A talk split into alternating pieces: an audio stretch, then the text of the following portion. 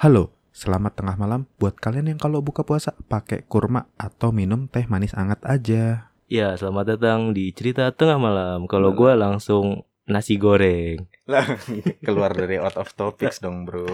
Ya, oke. Oke, gimana, Bro? Eh, seminggu ini kita udah berapa hari ya nggak konten upload? Eh, ada kali satu sembilan sepuluh tiga hari lah. Iya. Tiga hari karena ada segenap kegiatan Usaha. kita. Ya, ya udah. Eh, kali ini ada yang spesial nih, Apa Bukan tuh? martabak, Iya. bukan nasi goreng. Kali ini cerita tengah malam kedatangan sebuah seorang, seorang ya, bukan sebuah. Ini dibuat seorang apa nih? Seorang Seorang teman, rekan rekan partner Pak enggak, enggak Kerja. partner. Iya, itu di tempat lama. Eh sebut aja namanya siapa yang enak ya, biar agak ini. karena ini bulan Ramadan yang sangat berkilauan. Ya. Kita panggil dia Mutiara. Oh, Mutiara ya. Jangan mawar lagi. Bosen. Mawar udah biasa ya. Mm-mm. Ya udah, halo eh, Mutiara dalam tanda kutip. Halo, dengan Mutiara di Didi. sini. Ya, jadi mau cerita tentang apa nih, guys? Oke, jadi gue mau cerita nih tentang pengalaman pribadi sih sebenarnya karena dulu eh, mungkin boleh ya mas-mas sekalian langsung aja kita cerita. Eh, jadi eh, dulu pengalaman gue pernah tinggal di salah satu sekolah berasrama letaknya di pinggiran Jakarta. Sebenarnya kalau misalnya dalam bayangan itu sekolah asramanya ini udah modern, tapi di balik modernnya itu tetap punya cerita misteri sih gitu. Oh, Mm-mm. itu sekolah asrama itu apa ya gimana ya? Sekolah biasa atau kayak apa sih modelnya? Oke, Apa nggak perlu- nggak boleh disebutin nih? Ah, eh, sekolahnya lebih ke sekolah agama sih ya, tapi Oh, berasrama boarding oke. school lah gitu istilahnya. Oh iya, boarding school, sekolah papan ya. sekolah papan buat ya kayak gitu. Iya, oke lanjut. Nah jadi oh, waktu itu pernah suatu ketika gue eh, jadi eh, latar ceritanya ini di kamar ya. Jadi di kamar asrama gue ini asrama gue bertingkat eh, dua satu bangunan itu dua tingkat. Kebetulan gue ada di kamar yang posisinya ada di tengah-tengah. Kanan kiri gue ada kamar lain juga. Nah, di dalam satu kamar ini kamarnya lumayan luas, bisa sampai 16 orang. Kalau bisa dibayangin kamarnya itu posisinya kasurnya berjajar tingkat dua gitu kayak bang bed ya atas bawah kasur kayu gitu dan posisi gue itu kasurnya di paling pojok bawah. Nah suatu ketika uh, malam-malam biasanya tuh uh, kalau habis sholat isya lah ya habis habis sholat isya sekitar jam uh, 8-9 malam itu biasanya kita nggak ada di kamar kita ada hmm, sekolah lagi di luar dari kamar kita gitu. Nah, setelah itu Yap. kita balik lagi ke kamar kurang lebih masuk kamar jam 10 malam gitu ya. Siap-siap tidur, bebersih siap-siap tidur. Nah, waktu malam itu gue itu nggak bisa tidur karena nggak tahu aja kayak ada beban pikiran yang bikin nggak bisa tidur gitu. Nah, suatu ketika gue lagi di kamar nggak ngapa-ngapain, bengong aja, tiba-tiba gue ngerasa kayak denger ada suara sinden gitu. eh, apa ya kayak sinden-sinden Jawa gitu. Suaranya kecil banget sampai kayak suara angin lewat aja tapi ada kayak sinden Jawa gitu. Awalnya gue mikir kalau gue tuh kayak salah denger gitu ya, salah denger kayak ah mungkin Iya. karena gue lagi ada pikiran sesuatu aja kali jadi gue mendengar suara itu. Tapi lama kelamaan kok suaranya ngecil tapi habis itu kayak gede kayak deket banget di kuping gue tapi habis itu menjauh nah sampai waktu kayak ada angin jadi di belakang kamar gue itu posisinya ada kaca kayak kaca nako gitu yang bisa dibuka tutup dan kacanya itu Oh, emang iya. kebuka. Tiba-tiba kayak ini emang kayak dramatisir kayak di film-film horor sih kalau gue pikir ya gitu. Nah tiba-tiba angin tuh gede banget wush gitu. Angin masuk ke lewat kaca itu terbang gitu kan gordennya. Nah terus itu suara hilang berbarengan dengan tiba-tiba ada temen gu- kamar eh, temen gue dari luar kamar tuh masuk kayak "Eh, misi mau pinjam sapu gitu. Jadi waktu itu dia mau pinjam sapu. Terus gue langsung kaget kan karena posisinya gue habis denger si sinden itu terus ada angin. Eh tiba-tiba ada yang buka kamar. Bener-bener kalau kalau bisa dibayangin kayak scene film-film horor gitu gitu. Kayak scene film-film horor tapi nyata dan terjadi di gue gitu. Gue langsung kaget beranjak dari kasur bangun.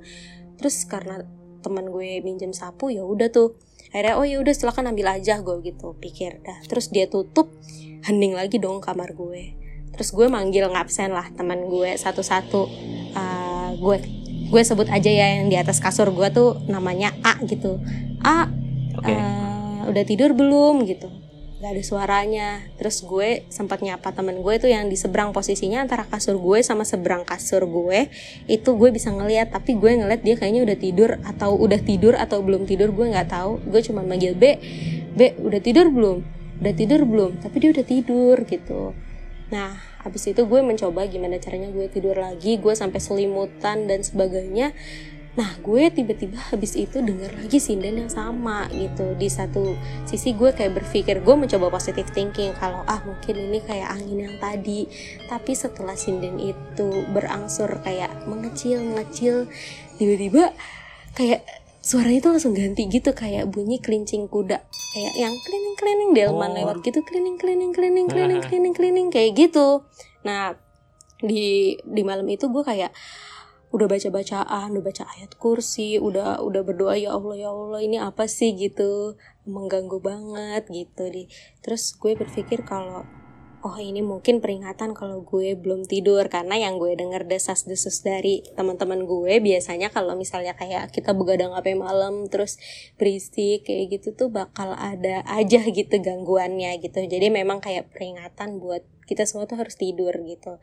Nah tapi posisinya gue itu nggak membuat gaduh, gue nggak ngapa-ngapain gitu, gue di, cuman diem aja gitu bengong diem aja di kasur karena nggak bisa tidur. Nah tiba-tiba setelah kelincing kuda itu selesai, terus gue denger suara kayak kuntilanak yang kayak gitu-gitu. Tapi tuh posisinya suaranya tuh suaranya itu masih kencang. Dan gue langsung yang di pikiran gue karena gue pernah nonton film kuntilanak itu yang zaman dulu banget itu gue berpikir kalau oh kalau denger suara kayak gitu kalau kencang berarti kan jauh. Tapi lama kelamaan suaranya tuh kayak lirih gitu dari sampai bunyi sampai kayak gitu bunyinya sampai kecil gitu. Dan gue posisi di situ ya keringet dingin langsung deg deg deg deg deg deg gimana ya gimana ya gue harus apa gitu. Gue nggak pakai pikir panjang gue teriak langsung gue loncat ke kasur yang ada di depan gue karena gue nggak bisa tidur. Nah ternyata ke- gu- karena gue posisinya cuma memastikan orang yang di atas kasur gue sama di seberang gue doang itu bangun apa enggak gue nggak memastikan temen di depan gue itu bangun saking gue udah terlalu panik gitu ternyata pas gue Hmm. loncat ke kasur depan gue dia belum tidur dan dia mendengar bunyi yang sama. Akhirnya kita berdua tidur bareng-bareng. Akhirnya kita berdua dengan kasur yang ukuran cuma satu meter yang harusnya cuma buat satu orang. Akhirnya gue tidur berdua gara-gara gue takut dan gue nggak bisa tidur karena itu. Nah keesokan harinya setelah kejadian yang lumayan mencekam malam itu eh, gue ceritalah ke teman-teman gue kalau semalam gue ngalamin kayak gini dan bukan gue doang yang denger di malam itu gitu. Dan ternyata memang kata teman-teman gue kalau kita tidur uh, lebih dari kurang lebih ya di sekitar jam 12 sampai jam 1 malam kita belum tidur dan kita malah mencoba tidur di jam-jam itu itu memang sering banget banyak dapat gangguan seperti itu gitu. Makanya pada bilang kalau emang lo niatnya mau begadang lagi ngerjain tugas atau apa mending lo tidur jam jam kurang dari jam 12 lo tidur dulu nanti lo setengah duaan baru bangun gitu. Nah terus gue Oh. bilang kan keadaannya gue posisinya gue emang gak bisa tidur gue bilang gitu.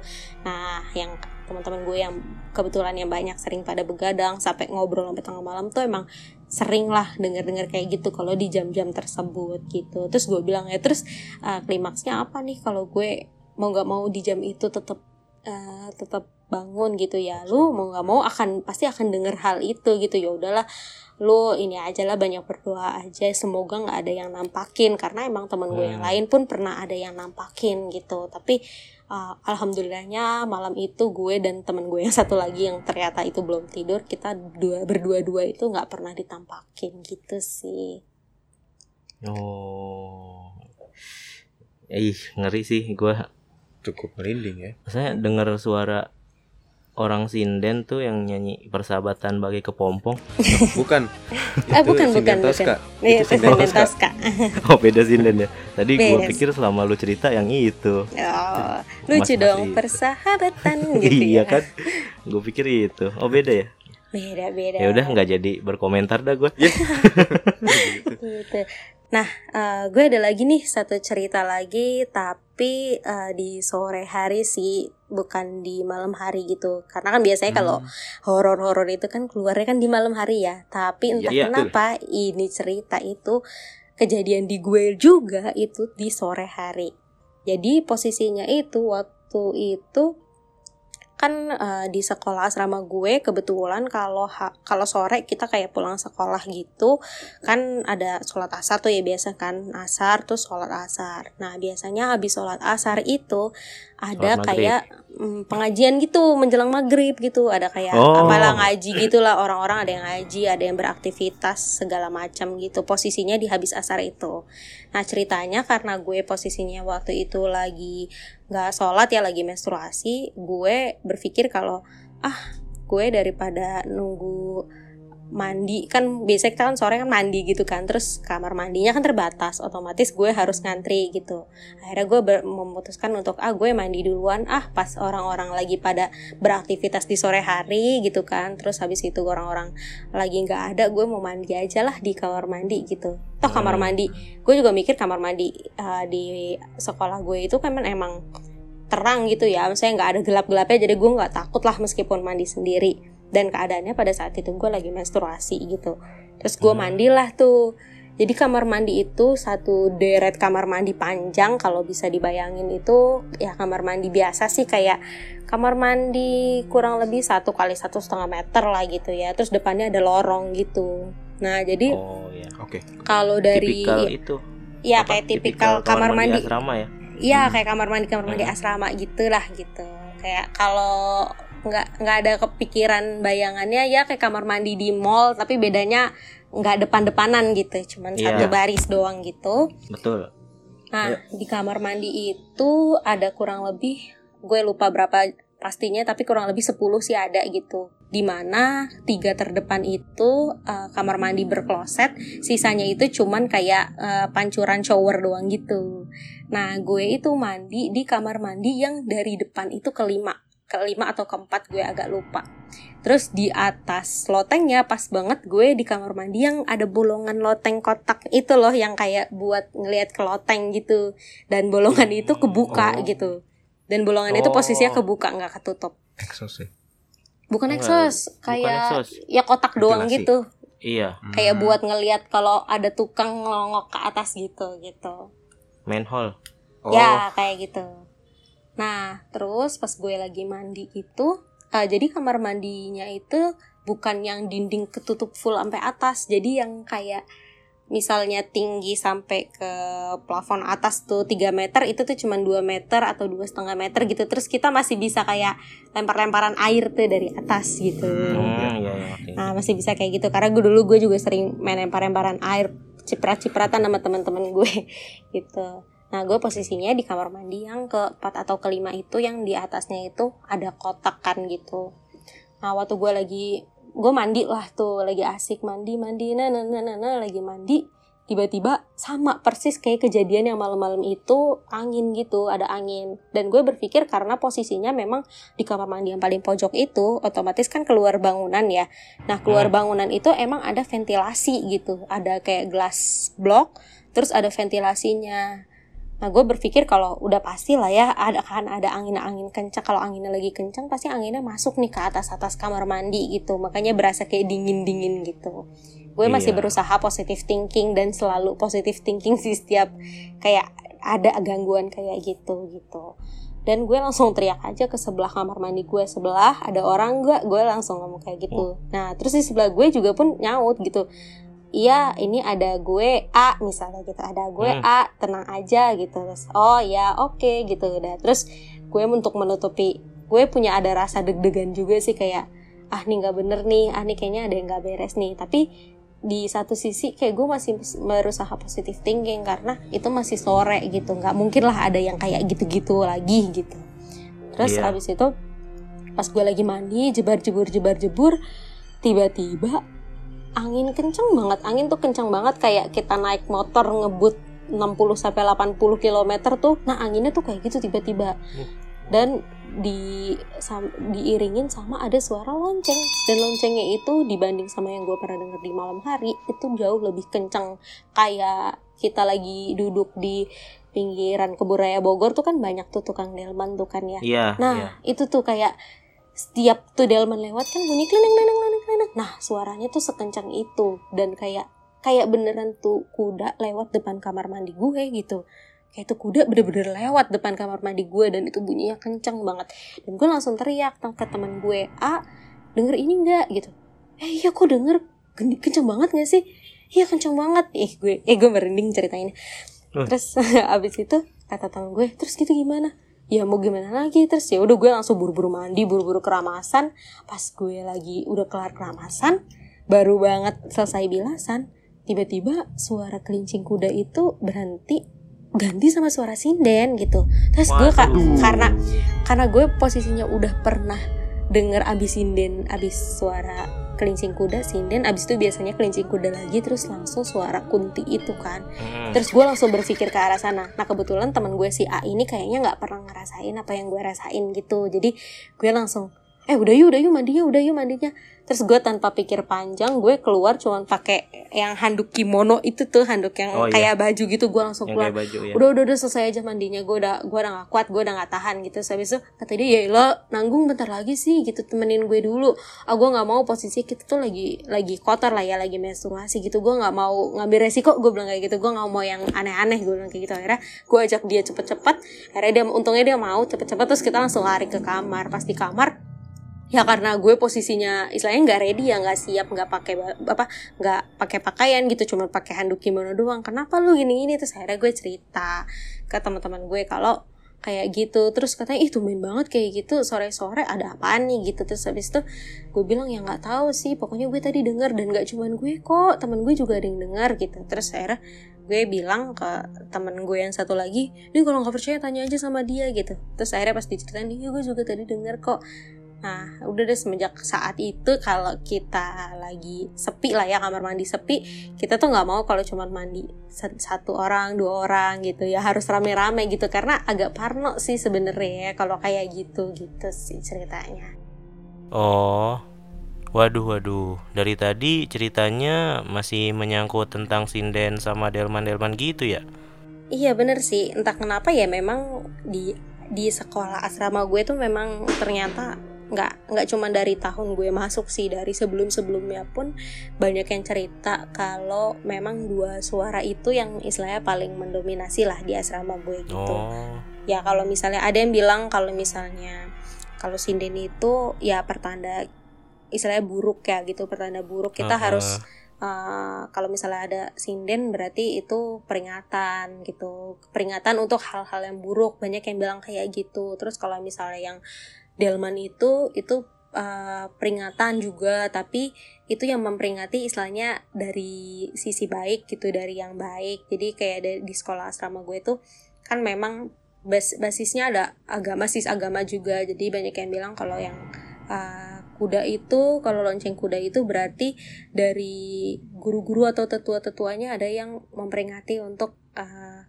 jangan ngelakuin hal itu gitu misalnya memperbaiki pokoknya memperingatinya dengan baik gitu tapi kalau misalnya sinden itu ya energinya jahat lah gitu bukan energi positif gitu sih kalau yang gue pernah denger-denger gitu Oh iya iya, bener bener bener. Masalahnya yang ngedenger juga nggak cuma lu doang kan? Maksudnya ada saksi-saksi lain bahkan Nah, dari itu. sebelum masuk ya. Mantep mantep. Ah, nah itu makanya gue berpikir kalau misalnya ini tuh bukan hanya terjadi di gue doang, bukan hanya terjadi di satu dua orang doang. Ternyata itu memang udah banyak yang pernah mendengar itu sih gitu. Jadi kayak oh itu ternyata hal yang lumrah bukan yang wah ngeri banget nih gitu, bukan yang wah ngeri banget nih, tapi lebih ke oh ya udah itu udah kebiasaan dan lama kelamaan juga orang-orang kita terbiasa kok kecuali mungkin yang pernah dipertontonkan itu kayaknya beda cerita ya gitu tapi uh, untungnya gue nggak pernah sih di kayak gituin gitu Nah, tapi yang dipertontonkan gitu, yang secara visual ada kejadiannya. Ada sih, cuman gue nggak tahu cerita spesifiknya ya. Tapi kalau temen gue yang pernah cerita dari ini sebenarnya dari mulut ke mulut sih. Ya si ini pernah dikasih lihat nih, sama si ini pernah dikasih lihat gitu. Oh, uh, nah itu oke. tuh physically-nya uh, secara fisiknya ya mirip kunti-kunti pada umumnya sih gitu yang katanya rambutnya panjang ya cewek baju putih gitu sama sih. Cuman memang teman gue uh, pernah juga kayak kayak semi diajak gitu sih sama kayak sosok Hah? kayak gitu. Tapi bukan yang bukan berhubungan sama si yang suara-suara tapi dia pernah juga kayak diajak gitu jadi ceritanya uh, temen gue ini malam-malam kira-kira jam 10 malam dia keluar kamar. Jadi di depan kamar gue itu lorong gitulah. Nah dia cuma mau buang sampah awalnya. Terus dia nengok ke kanan gitu dan di ujung jadi kamar itu berderet empat terus di ujung ada balkon gitu. Terus balkon uh, kosong depannya gitu bangunan lain gitu tapi kosong ada jaraknya nah pas teman gue buang sampah dia posisinya kamarnya yang paling pojok jadi kalau dari balkon terus kamar 1, 2, 3, 4 dia ada di kamar yang nomor 4 Nah, temen gue itu buang sampah da- dari kamar yang nomor 4, buang sampah nih ke depan kamarnya. Bak sampah bak sampahnya bak sampah kecil biasa gitu. Tiba-tiba pas dia noleh ke sebelah kanan ke arah kamar nomor 1 sampai balkon, kok dia lihat di balkon itu kayak ada temennya gitu. Pokoknya kayak ada anak perempuan gitu. Nah, tapi kok pakai baju putih dia nggak ngelihat itu napak atau nggak napak tuh dia nggak pakai ngelihat. Terus dia kayak manggil gitu. Eh, kok nggak masuk kamar gitu terus orangnya terus yang dia lihat di mata kepala dia itu si dia kira temennya itu itu kayak mau loncat dari balkon itu akhirnya Oh. karena karena dia berpikir kalau eh kayaknya itu temen gue deh gitu kalau menurut gue feeling dia kenapa disamperin sama temen gue itu karena oh kayaknya dia mungkin berpikir itu kayaknya temen gue deh. Akhirnya dia lari ngejar itu. Pas dia lari Iya sih. ngejar otomatis kan lari ngejar karena takutnya beneran temen mau lompat karena posisinya udah malam dan balkon itu dimatiin lampunya gitu. Dan balkon lorong pun dimatiin. Karena dia gue tahu dia orangnya berani gitu akhirnya dia lari dia ngejar gitu. Nah pas dia udah nyampe depan kamar nomor 2 atau nomor satu gitu jaraknya sama si makhluk yang mau loncat itu mungkin kurang lebih cuma 5 meter 5 sampai 10 meter dia baru sadar kalau itu bukan orang gitu Terus dia Oh. langsung dia nge-freeze posisinya kan gue di kamar nomor 2. Posisinya gue tuh di kamar nomor 2 dan pintu kamar gue masih kebuka. Dia nge-freeze di depan di antara kamar gue sama kamar sebelah gue yang kamar nomor satu itu. Terus teman gue ada yang langsung negor. Eh, kita bilang aja namanya Eka ya. Kita sebut nama Oke. itu itu teman gue namanya Eka. Eka gitu. Eka tapi dia kayak mau jalan kayak masih jalan gitu tapi jalannya dari lari Hmm. terus jalan kayak kayak orang kehipnotis iya kayak kayak mirip-mirip kayak orang kehipnotis gitu tapi jalan langsung pelan gitu. Iya, Eka iya. Eka dipanggil. Sampai dia nggak ngehin orang dipanggil akhirnya temen gue ada yang nyolek gitu. Jadi kayak bukan nyolek sih lebih ke narik gitu. Eka gitu hah? Dia langsung kaget gitu. Kenapa Iya tadi siapa? kata dia gitu. Ah siapa? Gitu. Terus dia baru bilang itu ada yang mau loncat. Loncat siapa? Ih gue merinding. Iya ada yang mau loncat loncat siapa? gitu. Eh itu di balkon ada yang mau loncat kata dia.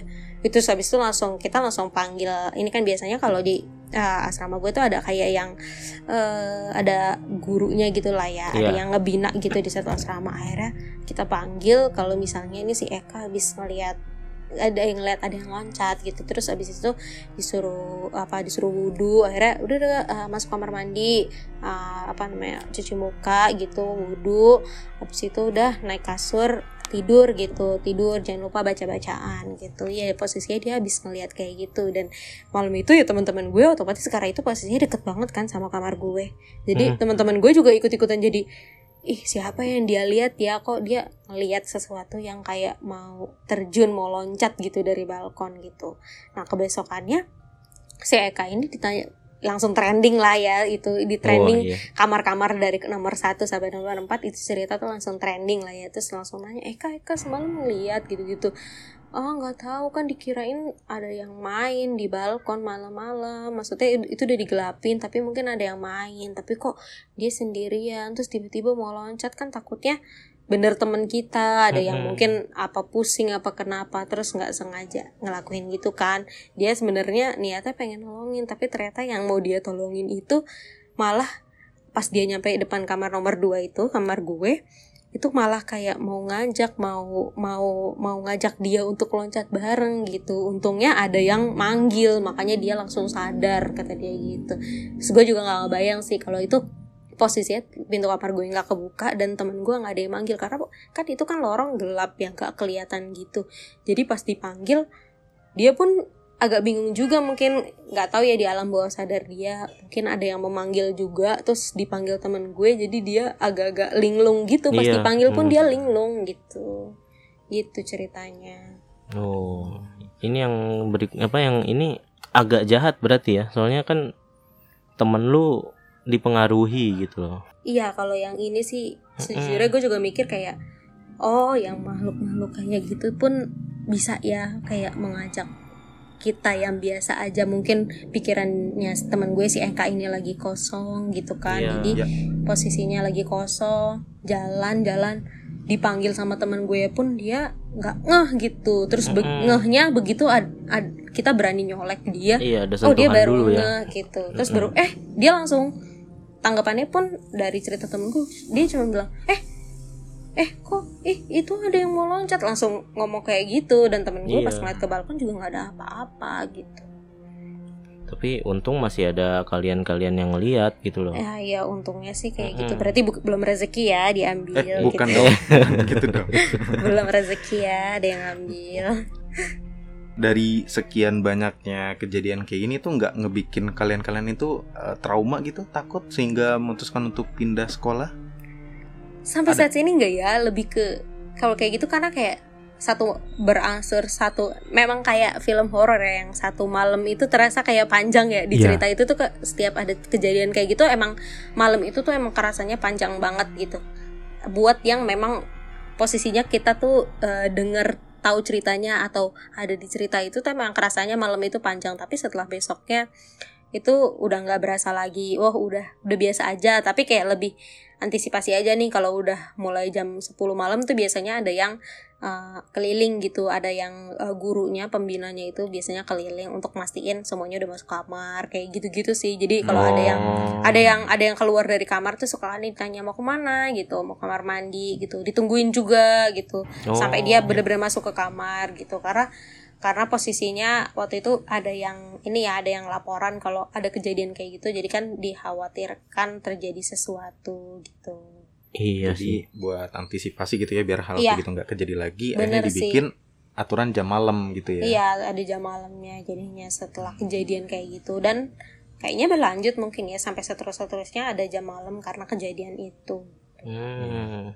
Nah, eh lu juga pernah dengar nggak? Kan udah ada kejadian kayak gini nih. Mungkin lu pasti akan bertanya-tanya, wah ini mungkin dulunya di tanah pesa apa eh, sekolah al eh sekolah alam apa sekolah agama ini dulunya bekas kuburan atau apa gitu Mm. mitos-mitos kayak gitu lo ada nggak yang karena Kayak gitu. sekolah karena sekolah sama gue itu udah dari tahun apa ya dia tuh 70 atau 80-an Oh. waduh Jadi emang bangunannya memang udah bangunan lama banget dan memang Hmm. pertama kali bangunan ada di kota itu itu memang hmm, tanah kosong aja sih sebenarnya ya. Cuman mungkin karena udah lama dan gue beranggapan bahwa karena posisinya di sekolah asrama gue ini kan basicnya agama ya. Ya biasalah ada aja lah setan-setan yang gangguin namanya orang lagi Iya. sekolah agama gitu kan ya. Gue selalu berpikir kayak gitu sih gitu. Tapi kalau misalnya ini tanah bekas apa, ini tanah bekas apa sih eh, lebih ke karena mungkin ya kebun aja ya zaman dulu gitu kan. Terus juga Hmm. ada Orang- ya iya orang come and go dari mana aja masuk gitu. Istilahnya nggak cuma dari di kota ini, nggak dari Jabodetabek doang gitu, tapi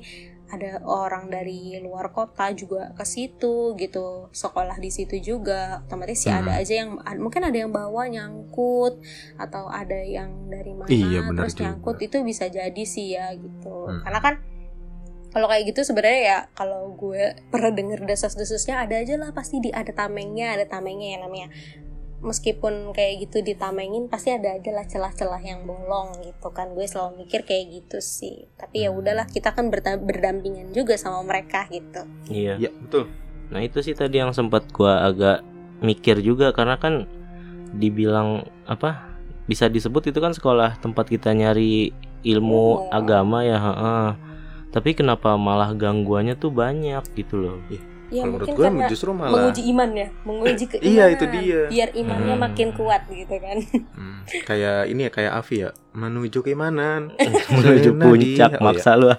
Nah, jadi eh, kalau itu benar gue setuju karena kalau kita mau menuntut hal-hal yang positif itu pasti ada halangannya. Setan itu pasti akan lebih berusaha lebih kuat gitu buat menghalangin kita. Iya pasti sih kayak gitu. Menurut gue hmm, kalau dibilang apa ya kalau misalnya takut apa enggak sih? Takut sih takut ya. Tapi abis kejadian itu tuh jadi kayak Ih, lucu ya ceritanya gitu-gitu. Terus Wah, begitu sekarang lucu iya, dong. iya begitu sekarang gue udah lulus dan udah lama pun kayak diingatkan lagi. Oh iya iya cerita kejadian itu. Bahkan ada yang yes cerita si A tidur sama pocong gitu-gitu Eh? kan. Terus abis itu cerita si B diajak kunti gitu-gitu atau enggak terus papa cerita si C papasan sama orang yang abis itu papasan lagi tahu taunya Eh? bukan orang itu gitu juga pun Nah, ada ini menarik nih. gitu Kayaknya gue harus ngontak temen-temen lu dah Iya, kita bikin kita Nah, bikin iya sih mutiara jilid 2. bener bener boleh Eh, boleh. terus masih ada apa lagi apa banyak Itu sih yang mau. tadi Mm-mm. Eh, diajak loncat itu siapa tahu sebenarnya diajak loncat menuju kesuksesan itu batu Oh, loncatan. bisa jadi sih batu ya? loncatan karir Itu ya itu jangan-jangan karir. balkon loncatan atau pak jadinya bener lu ngejok saja lu Iya biar nggak horor-horor banget lah. biar nggak takut Mm-mm. Nih. ini narasumber paling bagus ya asli keren. ceritanya juga teratur gitu Mm-mm. rapih gitu wah bagus bagus buat para noise mungkin yang merasa suka dengan Kak Mutiara ini boleh komen apakah lanjut di season selanjutnya? Iya. Eh lu katanya masih banyak ya? Apa? Tuh ceritanya. Eh, eh, mungkin bisa lumayan ini kali sih. kalau nanti next kita cerita Mm-mm. tentang ada yang tidur sama poci nanti aku akan cerita. Nah itu itu Iya. tadi yang gue penasaran yang gue notice banget tuh.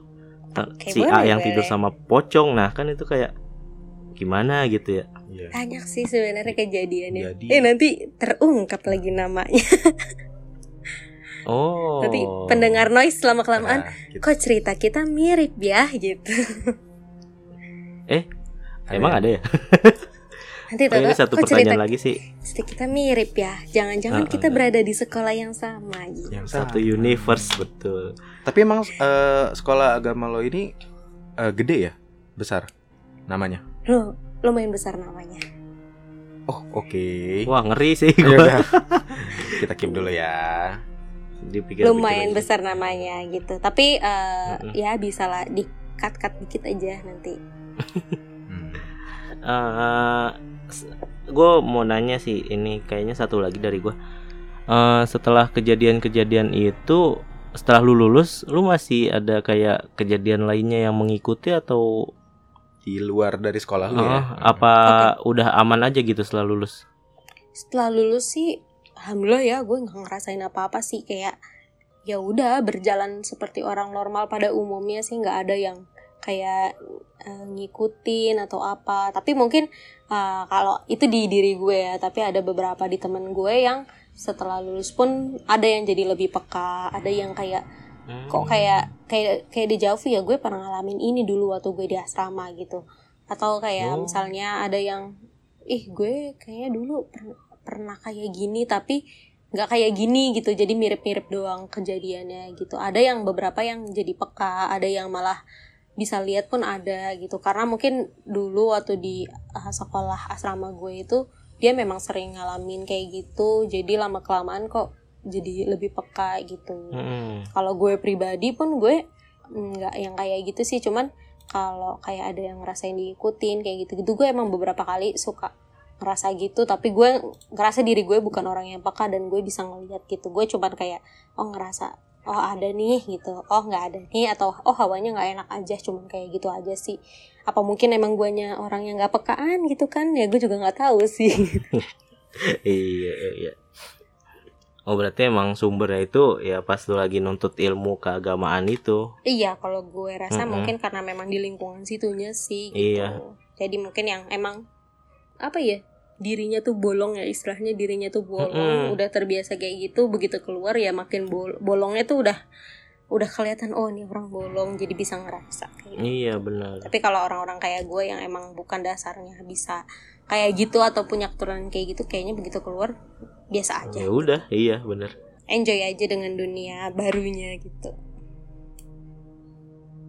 Dan kalau gue juga masih agak penasaran nih kan lo dapat pengalaman itu di sekolah lo yang dulu ap- eh, kan setelah abis itu lo biasa aja ya. Tapi di keluarga lo ada yang peka juga nggak?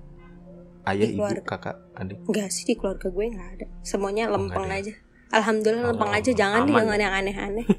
Iya. Nanti kalau yang Hmm. aneh-aneh agak ribet juga ya gitu. Guanya Betul, jadi Ibu. pusing. Mm-mm. Oke, jadi kalau bisa gue rekap nih tadi kejadian itu yang pertama ada angin, suara sinden Sinden Tosca, Tosca. ya kedengar.